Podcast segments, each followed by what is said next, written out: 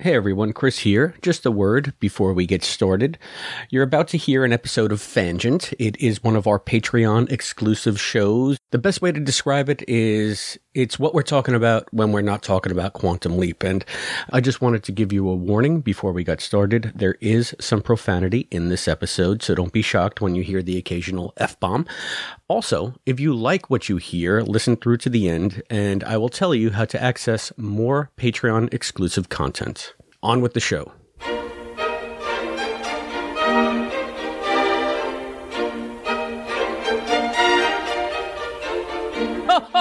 and Merry Christmas, everyone. I'm Christopher D. Philippus. I'm Allison Pregler.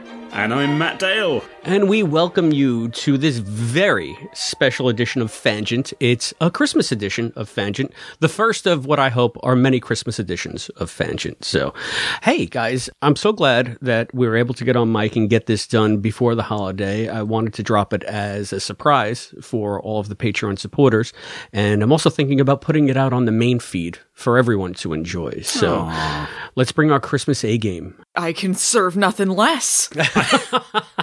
I've been feeling Christmassy for weeks. I've got a lot of pent up Christmasness. And I'm in England, the home of Christmas. It's it's all Dickensian outside.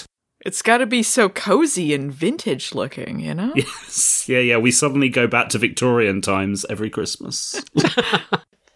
and I have uh, a couple of burning questions that I want to ask the resident Brit. Oh God! What, in fact, is Boxing Day?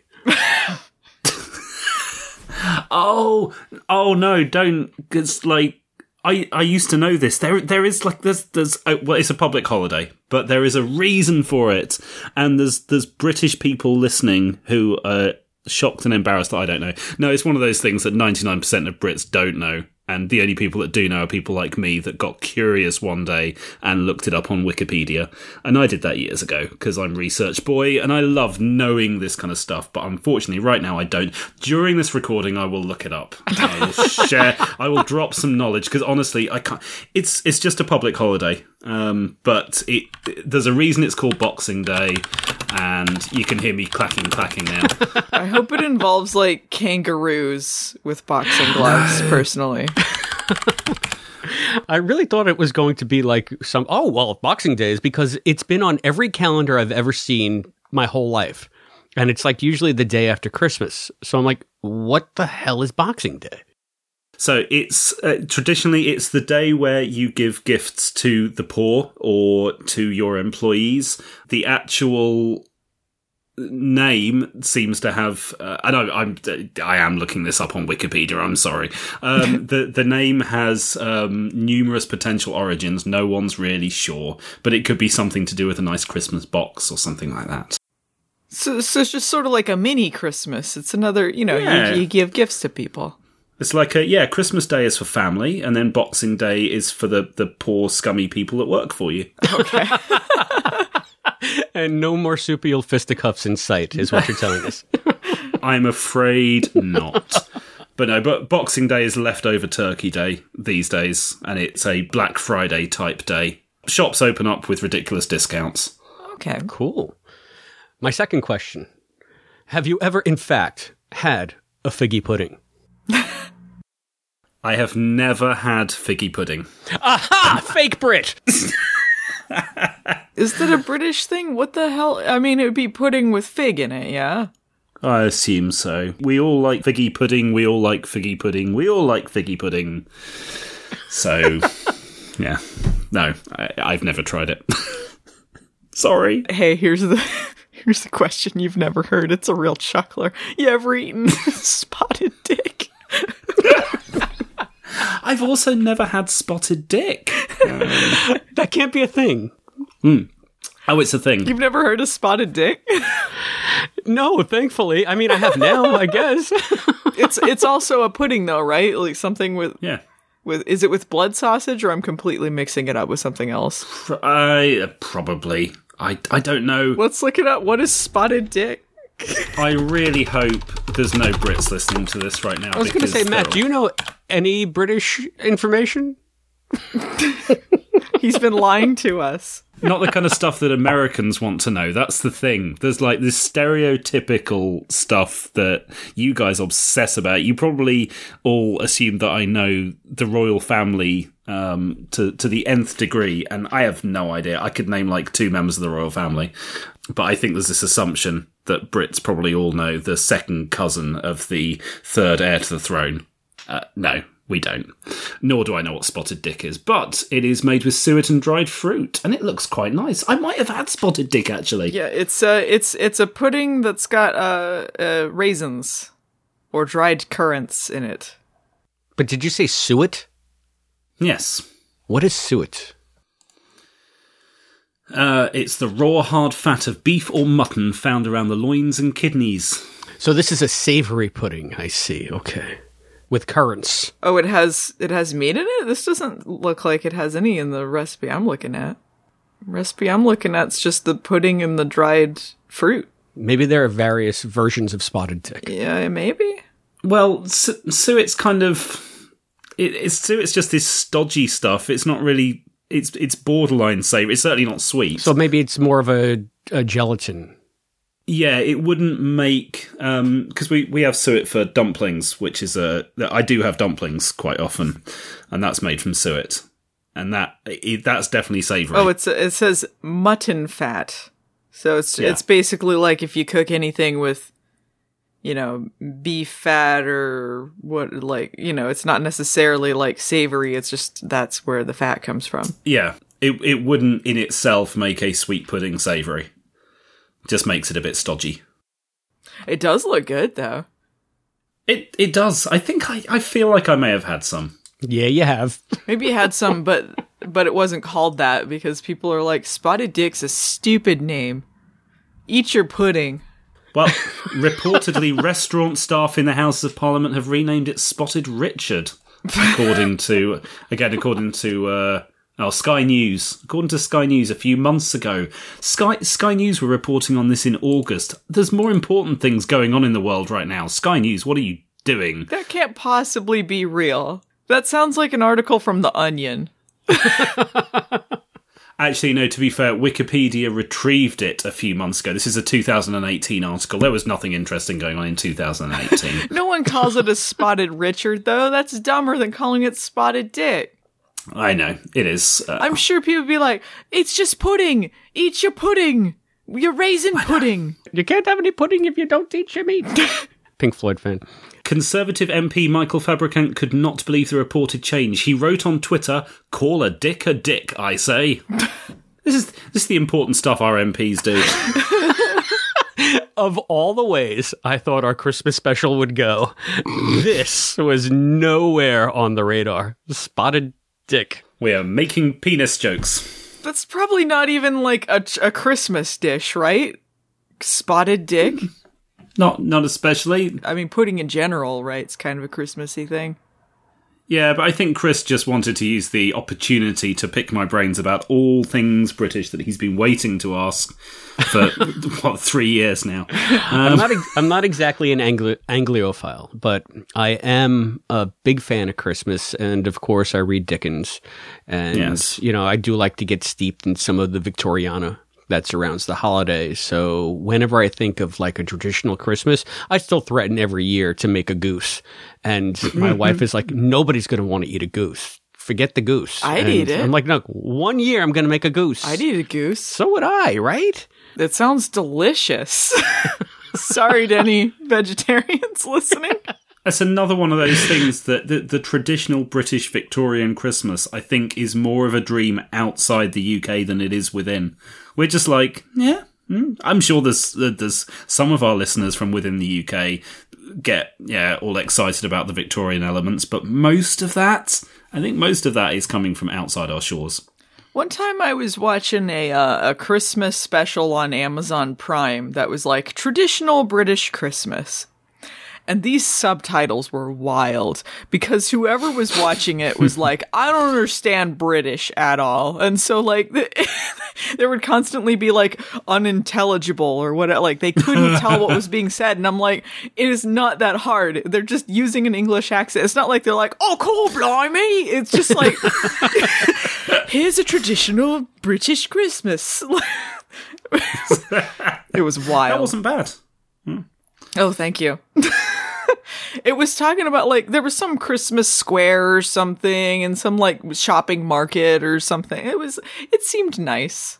That was my next question for you, Matt. Christmas markets. Is that a big thing in the UK because I know that there are a lot of famous European Christmas markets.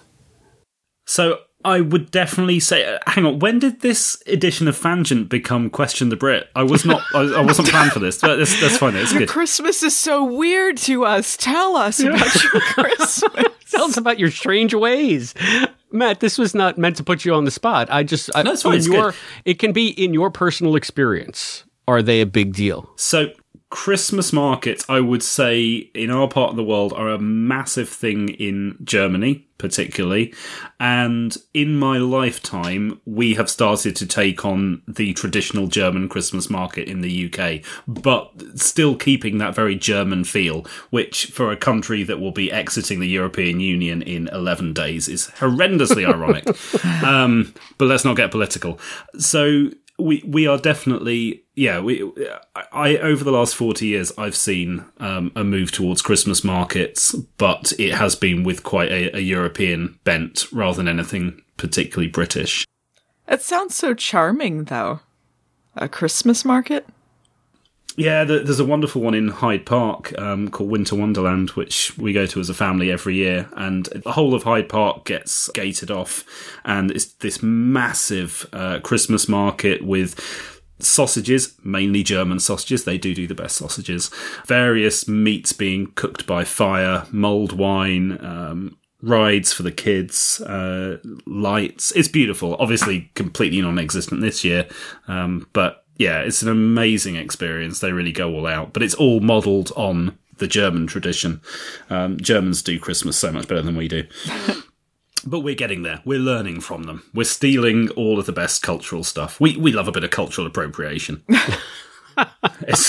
It's what we do best. Well, kind of feels like it's e- like all of the European countries. You guys can you just go back and forth so easy. You know, like you could just travel like two blocks Shut and up. then you're down in Germany and then you're like, you know, it, it, it just seems like everything kind of like um merges together. Uh, you know. Yes. Nicely. Yes.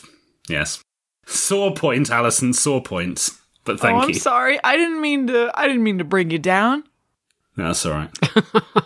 I, would be trying to get all my European travelling in the next 11 days, but uh, mm, most of them are now uh, refusing to allow us in since we've discovered a, a lovely new strain of coronavirus. Oh, Jesus. Marvellous. Anyway, Merry yes, Christmas! so. hey, everyone! Isn't this the most festive thing you've ever heard?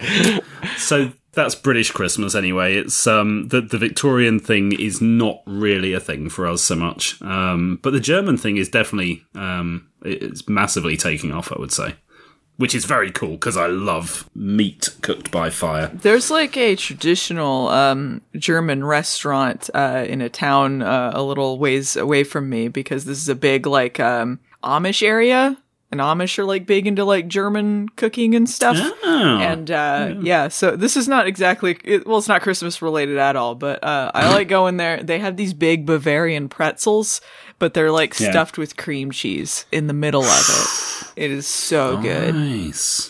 It's almost like an Amish blintz. Nice. Laura and I have always wanted to go to a European Christmas market. That's why I asked. She actually introduced me to the whole the whole concept of them. I never knew they even existed, mm. and she discovered that there is a traditional Christmas market in Quebec, in Canada, in oh. the old oh. city. So um, we had been to Quebec once before in the spring, and um, she said, "You want to go for the Christmas market?" And I was like, "Hell yeah!" Mm. And we got there.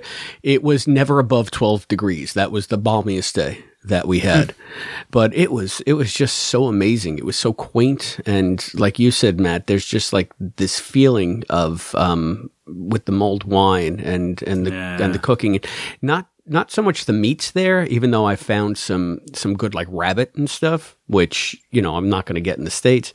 But um waffles were a big thing. You can't get rabbit in the States? Uh, let's put it this way there was a lot of game meat readily available in the market that I would have to seek out here. Oh, I see. Or go to a specialty store, and there it was right there for the taking. just um, makes it seem like you're just stuffing your hands into piles of meat, like mm, gamey, taking big bites. That's Chris. So I'd recommend going to the Christmas market in Quebec. a giant turkey leg the size of your head. Just call me Henry VIII. so yeah, I was I was curious about the Victorian stuff too. Like I said, Matt, um, it's it's sort of the Dickensian in me. Yeah. Um, I think the first book I ever bought was A Christmas Carol with my own money at like a book fair at school, and I still have it. I still have the copy of it. It's like cracked and old, but. Mm. You know, I it's like got pride of place because it's been mine for as long as I can remember. And I usually read a Christmas Carol once a year. I read it every season. I haven't this year because I've just been so busy. But um, yeah, um, I have a very definite idea of what Christmas must be like for you that has nothing hmm. to do with reality. yeah, don't let me uh, ruin that image for you. If if you want to picture it like that, feel free to.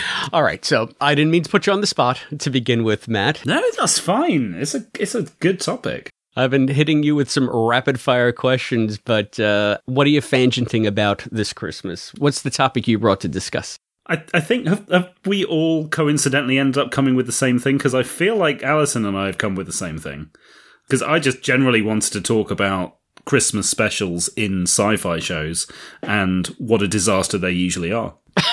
well, let's springboard into that. Are you talking about Doctor Who every year? Uh, what about that town named Christmas? Ooh, that one was bad. Oh, don't. Yeah.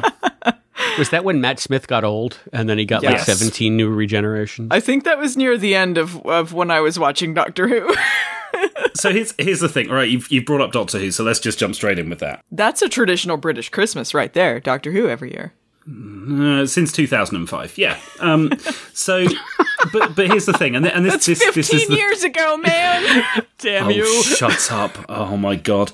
But here's here's the thing about genre show Christmas specials and Doctor Who is a great example of this. They quite often they know that there's a, a good chance that there'll be people watching the show that have never watched before just because, oh, it's Christmas, let's put something ridiculous on the TV while we all have a drink and watch it in the background. And it's a great opportunity for picking up new viewers. So, so often, um, and Doctor Who certainly does this. They step completely outside their norm and completely outside any story arcs that are going on and dumb down a bit for the, the half drunken crowd and create something that is a watered down version of its former self. Now, the interesting thing I find about Doctor Who, so I'm so glad you, you, you use that example, is the Russell T Davies era of Doctor Who, when when the Christmas specials for Doctor Who started, were already quite kind of they they were simple family stories, and I, I don't mean any disrespect for that. I love the Russell T Davies era of Doctor Who which meant for me the Christmas specials were just so freaking dumb. Um, I I just couldn't. Stephen Steven Moffat comes in and makes the storyline so complex normally. I actually really like the Christmas specials because suddenly there's they're actually watchable TV as opposed to being quite unnecessarily complicated. Oh yeah the Moffat era. But y- you know the the uh, the first uh, Doctor Who I ever saw was the uh, the David Tennant Christmas one with all the trees and shit. oh, I'm so sorry. And you kept watching. Amazing. Well, I don't think I I didn't know what it was. I just remembered like there were trees attacking people and there was some ah. backstory going. I didn't really have any context what Doctor Who was either. And so like they were talking about regeneration and stuff, and I'm like, this must be a sequel to something. but but and that that's that's why. They, so that's that's a prime example. That's you you that target audience of oh it's Christmas, I'll just watch this, and they just have to assume brand new audience. Let's not do anything too complicated, and let's reintroduce everything as best we can. And yeah. it, it's not just Doctor Who that suffers from that. There's there's loads of examples of it, but. um uh, there's, one Doctor Who Christmas special that I love, but the rest of them, generally, it's particularly the Russell T Davies one's not so good. And it interests me. The last couple of specials have, have moved to the new year, and there's a surprising amount of outcry in Doctor Who fandom that we have lost our beloved Christmas special slot and have now got a New Year's Day slot. I don't understand what the big deal is. I'm really, if anyone's listening that can explain it to me, please do, because um, I've I've just I can't figure it out. It's it's a seasonal special. Um, it's still doing the same thing. It's still dumbing down and and being big and glitzy and trying to get new viewers. It's interesting that you're you're saying like the ones in the the Moffat era are nicer because they're not overly complicated like the rest of of what they're doing and like yeah that's what turned me off of Doctor Who like Moffat um I think in in one off specials uh, can come up with really great concepts uh, but like as far as overarching stuff yeah it's just too much just just too complicated Moffat's idea of dumbing down is actually a really good level, whereas Russell T Davies' idea of dumbing down is like it's, it's too too much. Or whatever. Yeah. yes, exactly, exactly. So their their first Christmas special was the Tennant one, wasn't it? With the trees and stuff, because yeah. like that was the first regeneration and all that that they did. Yeah, but you know, they have their moments. Well, if you had to pick which is your favorite Doctor Who Christmas special and which is the absolute worst, all right, my my favorite one uh, is either. All right, I'm gonna be really nerdy. I, I'll give you two favorite ones. Um, my one of my favorites is A Christmas Carol, which is the one where he changes the the life history of this old Scrooge type character by going into his past and giving him a romantic relationship. It's very beautiful. I well up a bit. It's lovely. My other favourite Christmas special is the original Christmas special from the 60s. Um, it was the only one they did in the classic era. It was back when it was on weekly throughout most of the year, and Saturday just happened to fall on Christmas Day that year. So, um, smack bang in the middle of a 12 part epic with Daleks uh, going across the galaxy, destroying everything. The Doctor lands in a police station and um, gets up to all kinds of hijinks. And at the end of the episode, turns to the camera and raises a toast to everyone at home. What's this? Well, we so rarely get a chance to celebrate, but this time we must. Celebrate? Yes. It's Christmas. Don't you remember? The police station, Christmas? So it was, yes. Here's a toast. A happy Christmas to all of us. Oh. same to you, Doctor. Sir? Incidentally, a happy Christmas to all of you at home.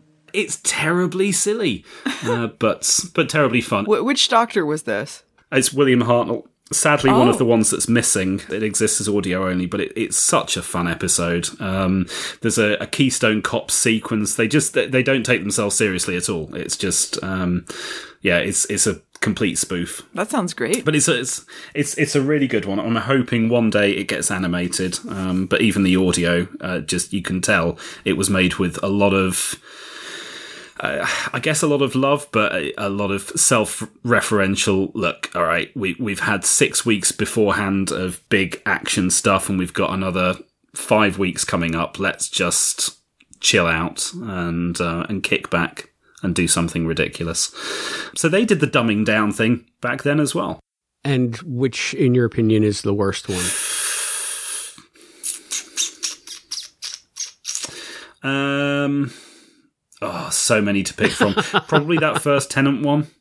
Um, maybe the second Tennant one. I, I don't know. It, it, would have to. It, uh, they're, they're, all all of the 21st century uh, Christmas ones are, are pretty ropey. Wasn't there the one with the giant uh, angel statue as well? Oh, no, no, that wasn't a Christmas one though. That was just one that they did it was in New York or something. Yeah, yeah, yeah. Angels take Manhattan just like Jason before them. yes. It's a Christmas miracle. I ask because um, of all the fandoms out there, Doctor Who has one of the most ardent. And mm. whenever I watch The Doctor, to me, it's always just a pleasant blur. There are episodes that I really loved, some really standout work from um, Steven Moffat, and um, even Russell Davies had his moments. I just can't for the life of me remember any, you know, any real detail about this doctor did that and that doctor did this. And then I see that people are keeping track of it from 30 years ago and yeah. 40 years ago. And, uh, it's just like, how do you keep it all straight? And how can, at this point, can you complain about canon? But we find a way, don't we?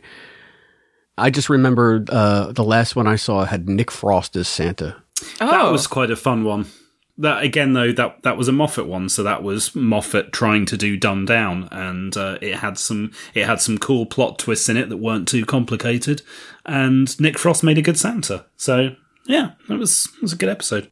Matt, you were uh, you were talking about uh, Christmas and sci-fi shows in general. Was there other ones you mm. wanted to discuss, or was does this kind of encapsulate the conversation that you wanted? yeah, I think that's most of it. I mean, um, I, I very recently, I'd completely forgotten, but my partner and I are doing a Eureka marathon at the moment, and I'd completely forgotten they did a Christmas special until it came up in rotation about a month or so back. And uh, their Christmas special was really good. It's mostly animated and, and a lot of fun. But again, uh, the, it came smack bang in the middle of a big story arc, and they just found an excuse to step out of the story arc and do something in cartoon form which was original. That show sounds uh, wild. You not seen Eureka? I've not oh, seen so Eureka. Good. I remember it like it had a buzz when it came out. People were really into yeah. it. I think my parents watched it, but but I didn't. Did that become a sci-fi original series? Didn't it start on NBC and then wind up on Sci-Fi? I think that's the way it went. Oh, is that why it got canceled? Yeah. yeah, it did move to Sci-Fi halfway through. Yeah, sci-fi uh, is kind of a death knell for, yeah. for shows. if they move to sci-fi, they ain't gonna last much longer. yes. well, how about you, Allison? Since uh, Matt pretty much assumed that you guys were talking about the same thing, is your topic going to be Christmas specials today? Well, uh, I've been. My topic is uh, crappy Christmas movies. okay. And I've been watching a ton of them. I'm talking um, mostly like the lifetime Hallmark kind of things. I've been watching so many of them. But Why there's do you like do this to yourself because it's looks they're they're they're stupid and they know it. They're they know that it's just like it's background TV. It's like TV where you're gonna like be doing other stuff and like you want something Christmassy on sometimes they hit that perfect note of like, what are they doing? Like a nutcracker comes to life and they fall in love. They're a knight travels back in time and they fall in love. you, have seen the, the recent Lifetime mini Christmas movie that you know I've seen, right? Have you seen that yet? Are you talking about Recipe for Seduction? Yeah, yeah, I am. That ain't Christmas, but it's good. it's it's Christmassy, isn't it? They don't have Christmas in it. Do they? Wait, I actually there's like decorations and stuff, right? Yeah, the opening scene when he proposes, it's all over Christmas dinner. Oh, right. Okay, it is a Christmas movie. Uh, Recipe for Seduction's amazing. It's brilliant. it, the only th- fault with it is that it's only 15 minutes. I know. that is know, the um for people who don't know, Chris, do you know what we're talking about? No, thankfully but I have a feeling I'm going to find out. Uh, oh, you've got to see this, Chris. Lifetime teamed up with uh, KFC to create an extended ad called Recipe for Seduction, where Mario Lopez plays the Colonel. And he's the the handsome new guy who comes in and this lady's like um engaged to be with this other guy and the the parents the mom's trying to like uh arrange this marriage with them and um there's this scheme going on, but uh Mario Lopez comes in and he's got his secret recipe and he's so handsome and it's it gets like twisted as it goes along and they play completely straight is very good. He wears this lovely version of the Colonel's outfit that is cut off at the uh, shoulders, so you can just see his muscles throughout the whole thing. It's it's beautiful. Honestly, Chris, it's worth uh, 15 and a half minutes of your life. Mario Lopez has got that Christmas market down too. You know why that is? Because he was in one of the original, like, big um it wasn't a hallmark movie but it it set off this trend of these Christmas romance comedy movies uh, for ABC Family. They did a, a movie called Holiday in Handcuffs. where it was him and Melissa Joan Hart, and the plot of it is absolutely insane. So she she's going home for the holidays, and she's um she's embarrassed because she doesn't have a, a guy uh, for some convoluted reason. So she ends up kidnapping this guy to pretend to be her fiance. and so she kidnaps Mario Lopez and uh, takes her to this like cabin with her family. And so it's a romance kidnapping story. And this was a mega hit. I've not heard of this. This sounds good. Like it did so well for ABC Family that that became the gold standard for these kinds of movies. And so I've I've heard this from writer friends that I have that pitch these kinds of movies that they're told like what is the next holiday in handcuffs make it like holiday in handcuffs that's their example wow. anyway sorry alison i didn't mean to railroad you you just you said uh, lifetime and it just made me want to talk about that oh yeah yeah that's one of the ones i watched there's a genre now, an, a genre that seems to have picked up a lot of speed within the, the last few years because Netflix did this original movie called The Christmas Prince.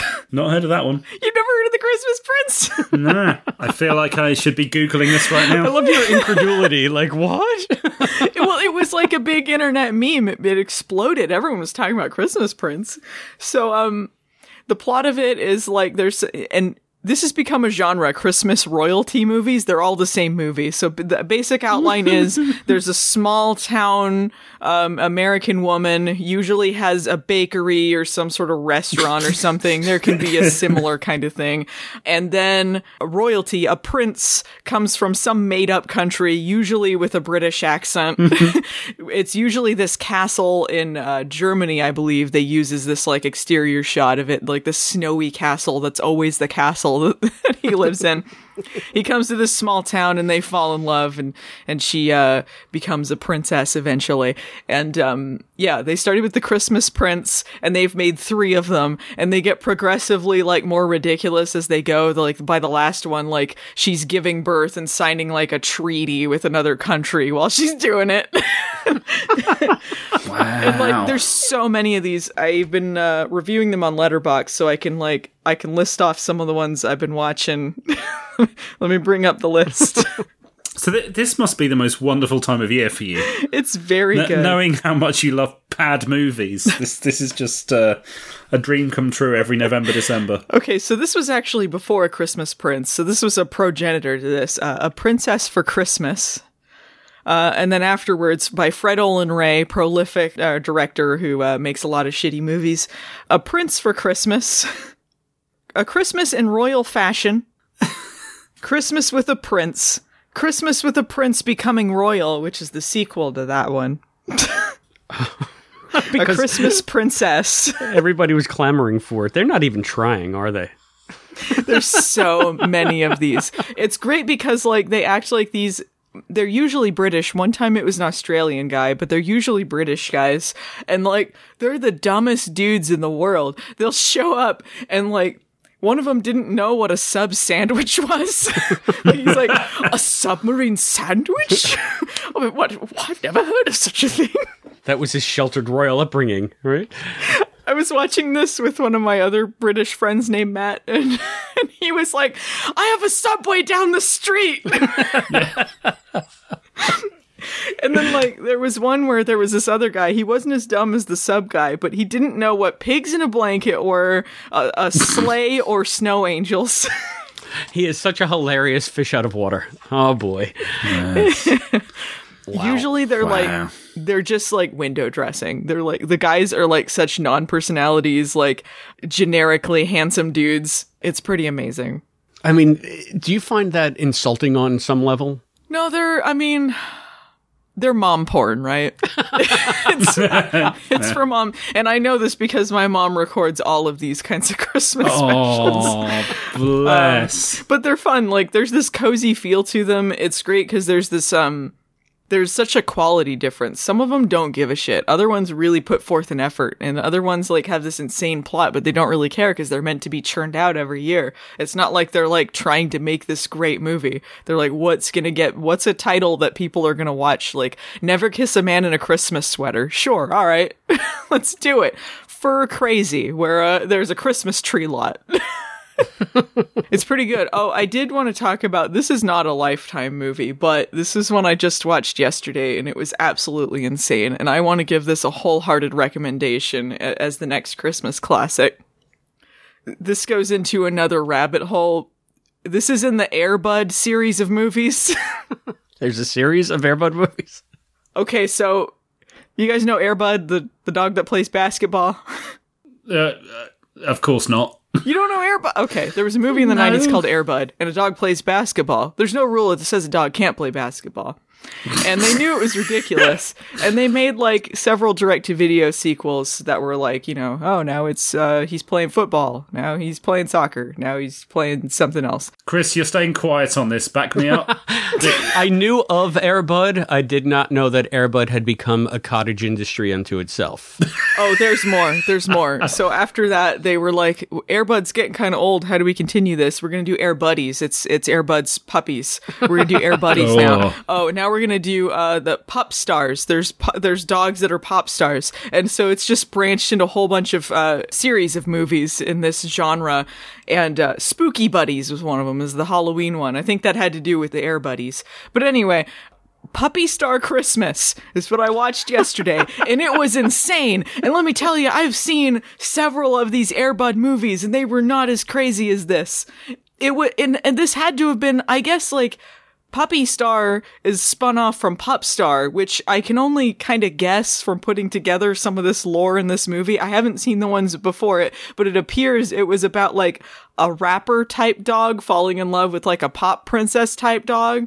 And then in the beginning of this movie, they get married, and there's like a whole gospel song. It's a musical. They're doing gospel songs, and then dog, uh, like this dog on two feet starts dancing in the aisles. And I'm like, what? this is like the opening credits are still rolling. Just, there's no easing us into this.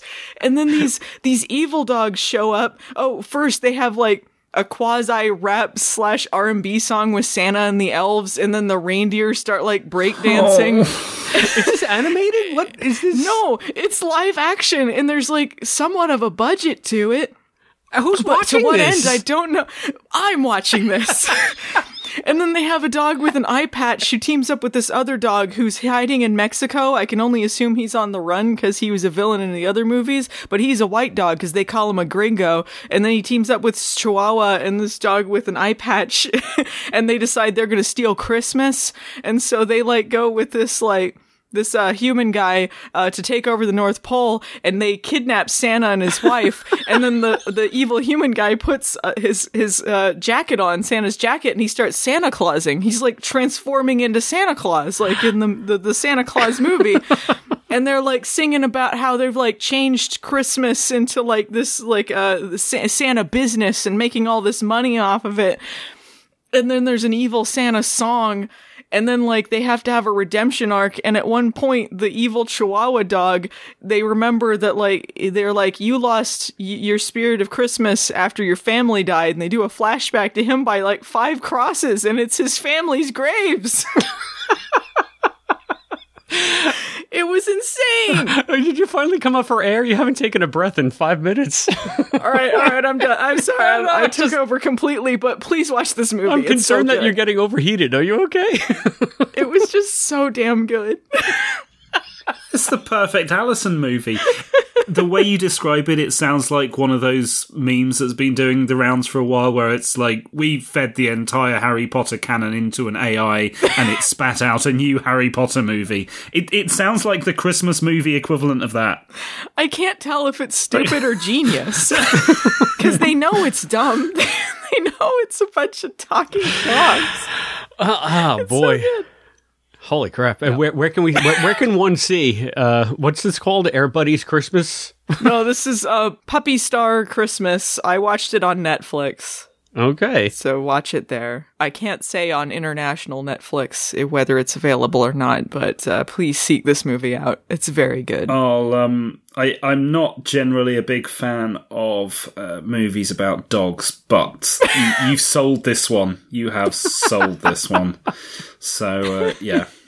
I'm thinking Patreon watch party. Oh my goodness! so if if you search for Poppy Star Christmas on Google, uh, you get people also search for uh, Santa Paws Two, the Santa Pups, uh, yeah, the yeah. search for Santa Paws. Yeah, I saw Santa Paws One, did not see Santa Paws Two. I saw Santa Claus, but I don't believe I don't believe that's a related film series. I think that was just a separate thing about kittens. oh, oh, kitten movies I'll watch. Kitten movies are rarer because you can. It's harder to train cats. It's exactly.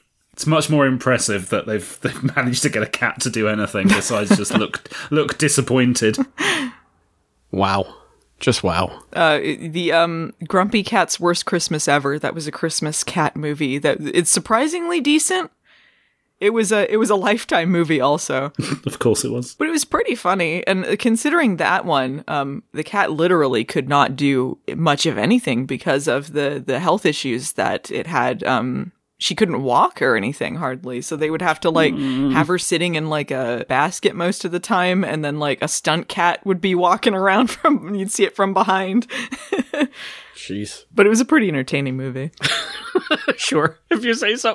yeah, like like genuinely. I'm not saying it in the ironic way. Like they knew it was about Grumpy Cat, but it was pretty funny and like it was written pretty cleverly, I thought. So, Chris, do you want to just give up now?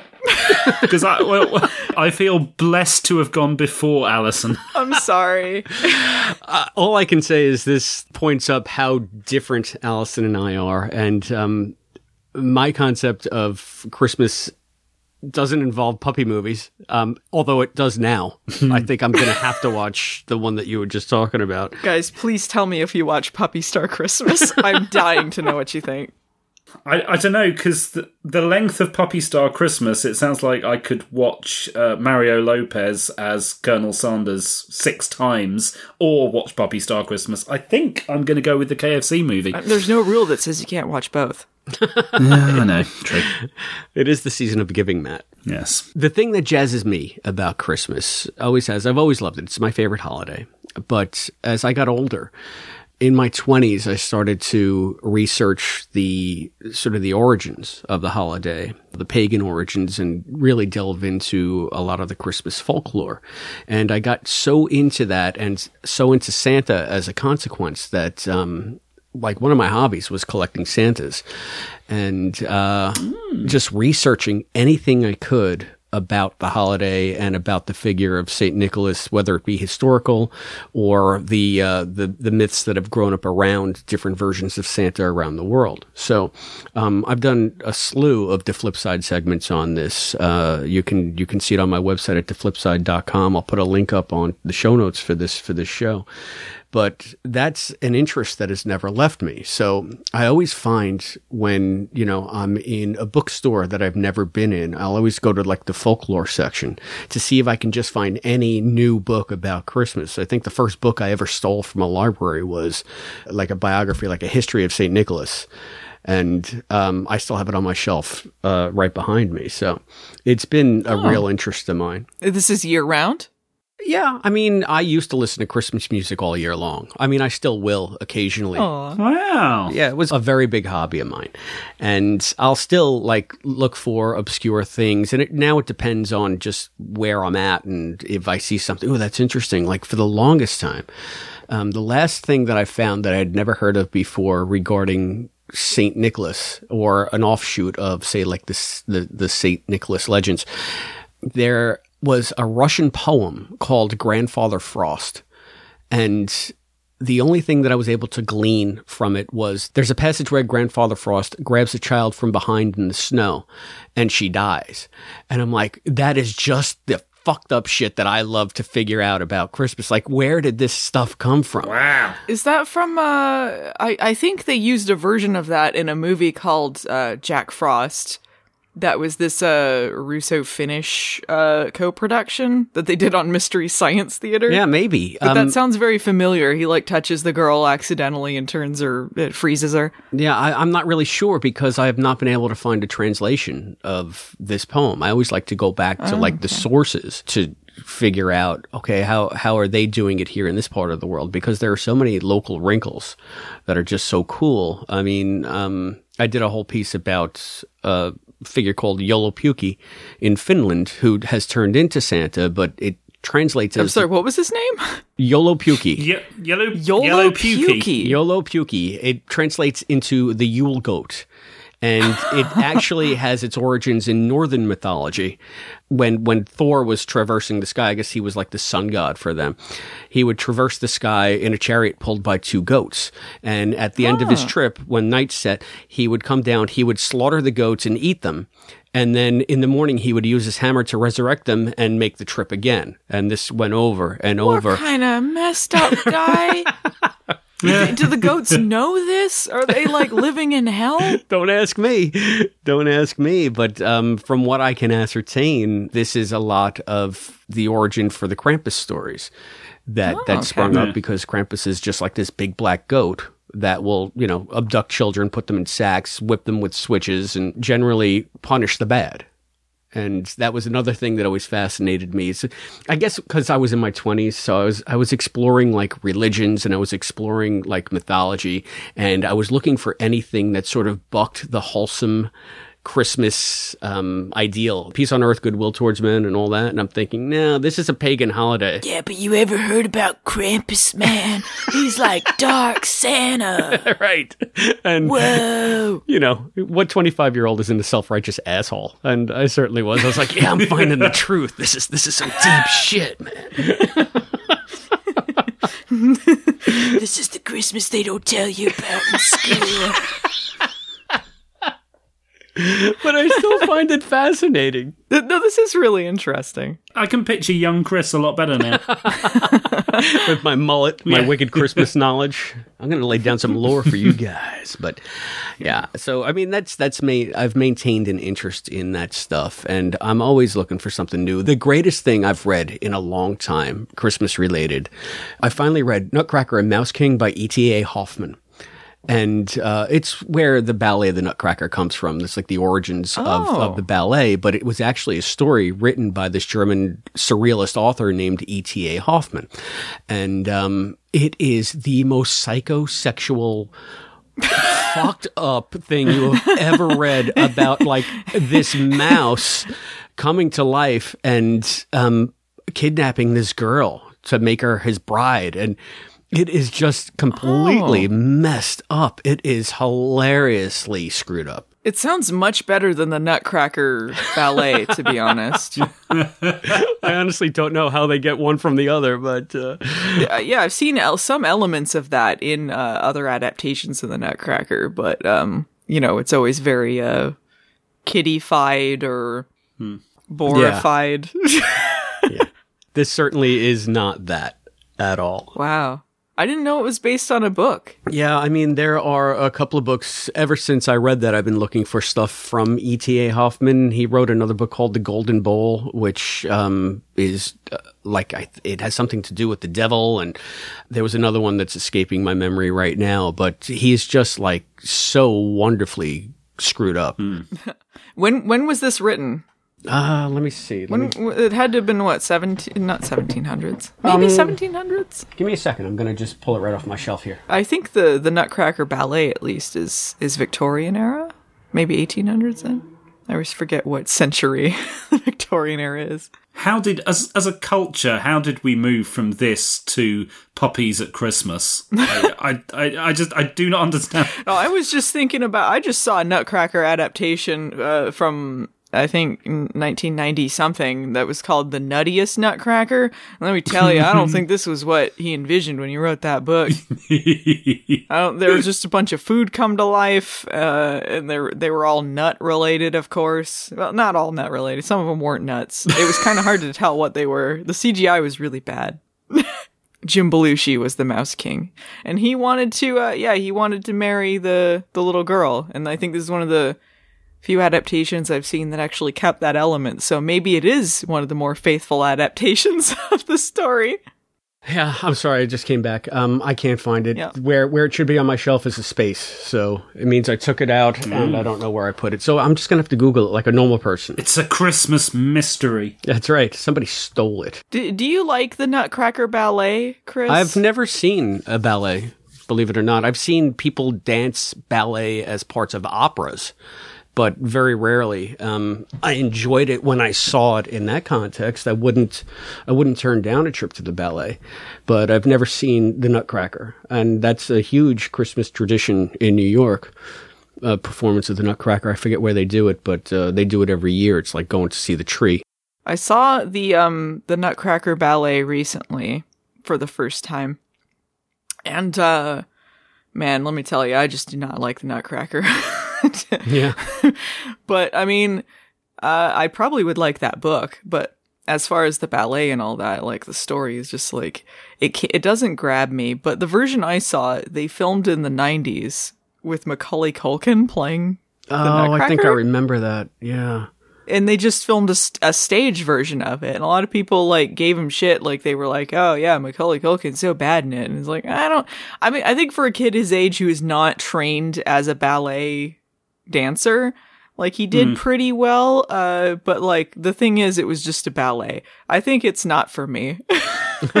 okay, you know. But it was interesting to see, and I felt a little bit more cultured, I suppose, well, oh, seeing it. Um, you know, it's not not really my bag, but uh, I appreciate the the craftsmanship that went into it. And the music is is you know legendary now. I mean, everybody knows the Nutcracker Suite. Oh yeah, yeah, and it's public domain, isn't it? That's why you hear it and everything.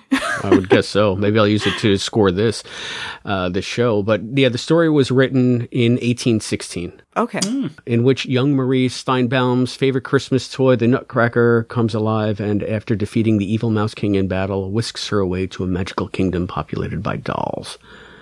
And Tchaikovsky, I guess when he did the music, this was, of course, his. Uh, Ah, wow, there was an Alexander Dumas adaptation of the story. Was Tchaikovsky the guy who donated his skull to the Shakespearean Company for for I have no idea. What? the what? Okay, I need to look this how do, uh, how do I spell Tchaikovsky? Oh, I I actually went... I have it I have it up here now. Let's see, death. That's hilarious. Is this the same guy, Tchaikovsky? Yeah, I mean, he's composer. Well, yeah, I just making sure I wasn't confusing him with another Tchaikovsky. I don't want to. yeah, so he donated his skull um, to the the Royal Shakespeare Company uh, to be used in Hamlet, which they did in secret up until David Tennant what? Told everyone in 2008. What? And they got too creeped out about it. Like people were like, "Ew, I don't I'm creeped out that you're using a real human skull in this." And so like they're like, "Okay, okay, we won't do it anymore. Sorry, guys." And then they secretly still kept using the human skull. How did I not know this? That's amazing. And it all turns go- it goes into our Doctor Who discussion. It all comes it back all comes it all comes back to Doctor Who. I found this out yesterday, guys. This is kismet. That's crazy. Wow. That's absolutely crazy. That's amazing.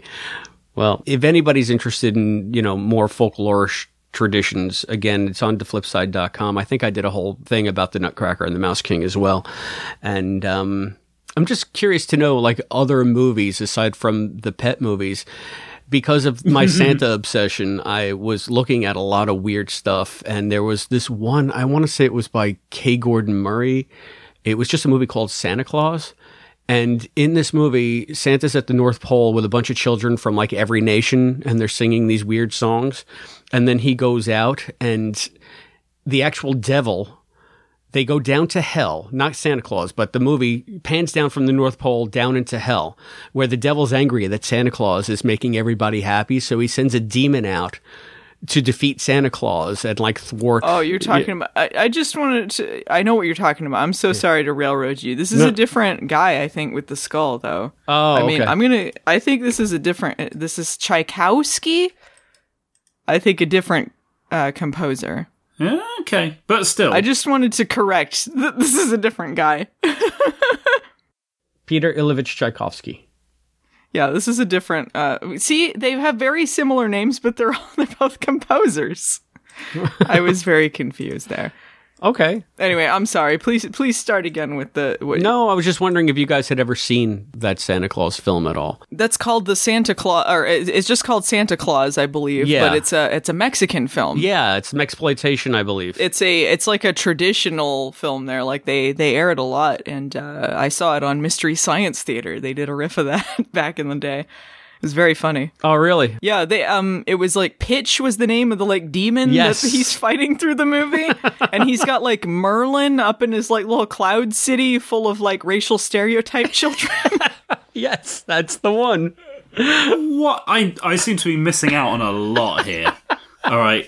It's a bizarre movie every Christmas, it's it's the same very safe series of movies that I watch. I, I feel like this year uh, I've got a week left to um, to try and get a bit experimental and uh, and watch some of these new ones I've never heard of before.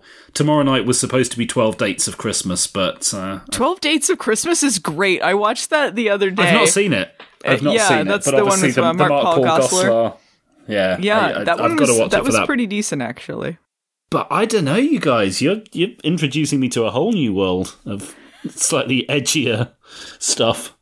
Well, if you want to, I think it's on Netflix. If you want to see something that's really trippy but new and um, disturbing Santa stuff, it's called Rare Exports, and it delves more into the Joulupukki stuff, but. Um, it just takes this weird turn at the end, and it is one of the most amazing movies I've ever seen. I, I I can't really describe it without spoiling it, but it's basically about a kid in Finland. I, uh, there's like a mining operation in like in the mountains behind his house, and it turns out that they're unearthing the the original Santa Joulupukki, who's not like a good guy. It just it has this surreal ending that is absolutely gonzo. And um, to me, it's like an instant classic. I'm surprised that it doesn't have more widespread recognition because it came out years ago. It's the last piece of physical media I actually bought because I didn't have any kind of streaming capability. And I had read about it and I said, I have to see this movie. And I had to order it special from like a specialty shop uh, by my house that, that dealt in this kind of thing. That's uh, on Netflix right now, I believe. I think it might uh, be. Uh, it it has somewhat of a cult following because I do remember hearing about it, but I didn't uh, I didn't see it, but maybe I'll check it out this year. Yeah, i recommend watching it. I mean, it's not that long, and um, if you don't like it at the end, then I, I can't help you. Sorry. we'll blame you. I can get into the occasional dark Christmas movie. I did really enjoy Krampus. Krampus is fun. Yeah, the one with Adam Scott that came out like a, a few years ago. It's really well done and lots of yeah. cool practical effects. Uh, kind of a stone cold bummer, but yes, but it's a really well done movie. It, uh, genuinely creepy too. They have a part where there's mm. this like toy jack in the box thing that like is swallowing someone up, and it's got this big mouth and like, creepy. You ever watch that one, Chris? No, um, I hadn't really heard of it, uh, but someone else had mentioned it just last week to me. So it's it sort of just got on my radar. That'd be up your alley if you like the kind of darker Christmas movies. Yeah, you know the thing is, what I'm not crazy about like slasher. Christmas movies, mm. you know? And if it's more yeah. of like a slasher horror thing. I don't think it really is. It, it, reminds me of like Gremlins or that kind of thing where it's yeah. got horror elements, but it's not like, you know. Gotcha. Not really slasher, I would say. All right. All right. So, I mean, yeah, I'm, I'm just vomiting all of my uh, my pagan lore all over you guys. Merry Christmas. That's fascinating, though. We learn new stuff about you every edition of Fangent, Chris. I have many things to say about many a topic. That's what my wife. That's how she describes me. So that's that's a very polite way of putting it. you got that big brain, and you like fill it with like all sorts of cool knowledge, and not like just random movies. Like, what's that like? oh, there are plenty of random movies up there too. That's fine. I mean, I was also thinking I haven't seen The Ref in years, and that's one of my absolute favorite Christmas movies. So I used to be on Comedy Central all the time. I remember The Ref being on there. So I mean, yeah, I mean, I, I have more mundane. Our go tos every year are pretty much the same. We love Christmas Vacation, we love, uh, of course, A Christmas Story. It's a Wonderful Life. You know, I, I do have normal interests outside of the esoteric stuff. oh, this is great. I like these because I feel like uh, I, I feel uh, like I'm a little more educated after these, talking to both you. You know, you guys like ta- uh, taught me about a lot of stuff here. Learning about uh, Christmas markets and uh, and evil um, Yule goats and spotted dicks. How much I'll retain, I don't know, but I'm I'm glad to to have been a part of this. All right, so uh, in the spirit of the holiday, I want to ask you guys one last question. What is your favorite Christmas tradition, Allison? Um, when I was a kid, I used to go to a thing called Zoo Lights at the Phoenix Zoo. I, I grew up in Arizona, and uh, at night they would, uh, when most of the animals were asleep, they would put up all these lights. A lot of them were animated and shaped like animals, like they'd be like a leopard leaping across whatever and stuff like that. And we would uh, draw Christmas cards and uh, you'd get like a free ticket to go if like the kids drew Christmas cards, and so we would do that uh, most years, and uh, yeah, that was a really fun, uh, great memory for me. Cool. How about you, Matt? besides watching Doctor Who, um, which which has been ripped away from us uh, recently.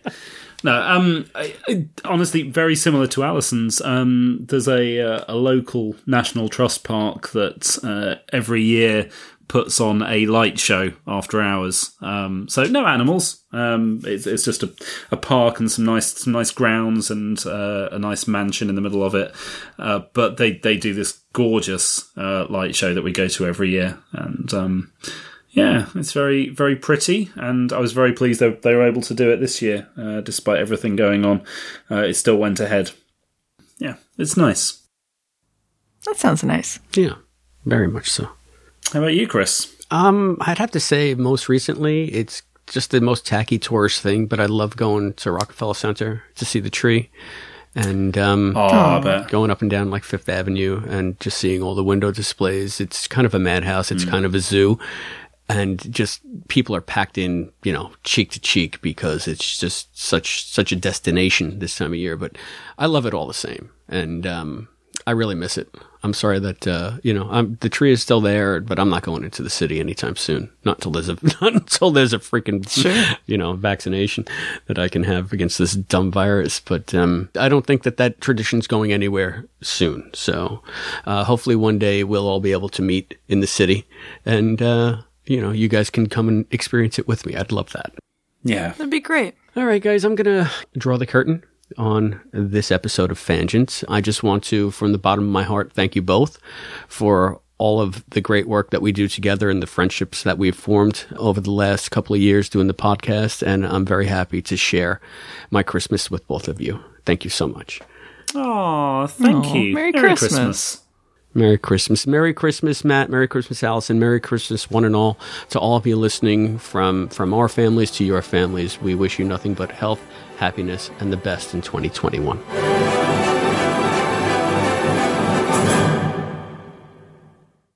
If you would like to hear more shows like this, you can find them on our Patreon site. That's patreon.com slash quantum leap podcast. For just $5 a month, you can gain access to exclusive content like this and other shows that we do for our Patreon audience. Once again, that's patreon.com slash quantum leap podcast.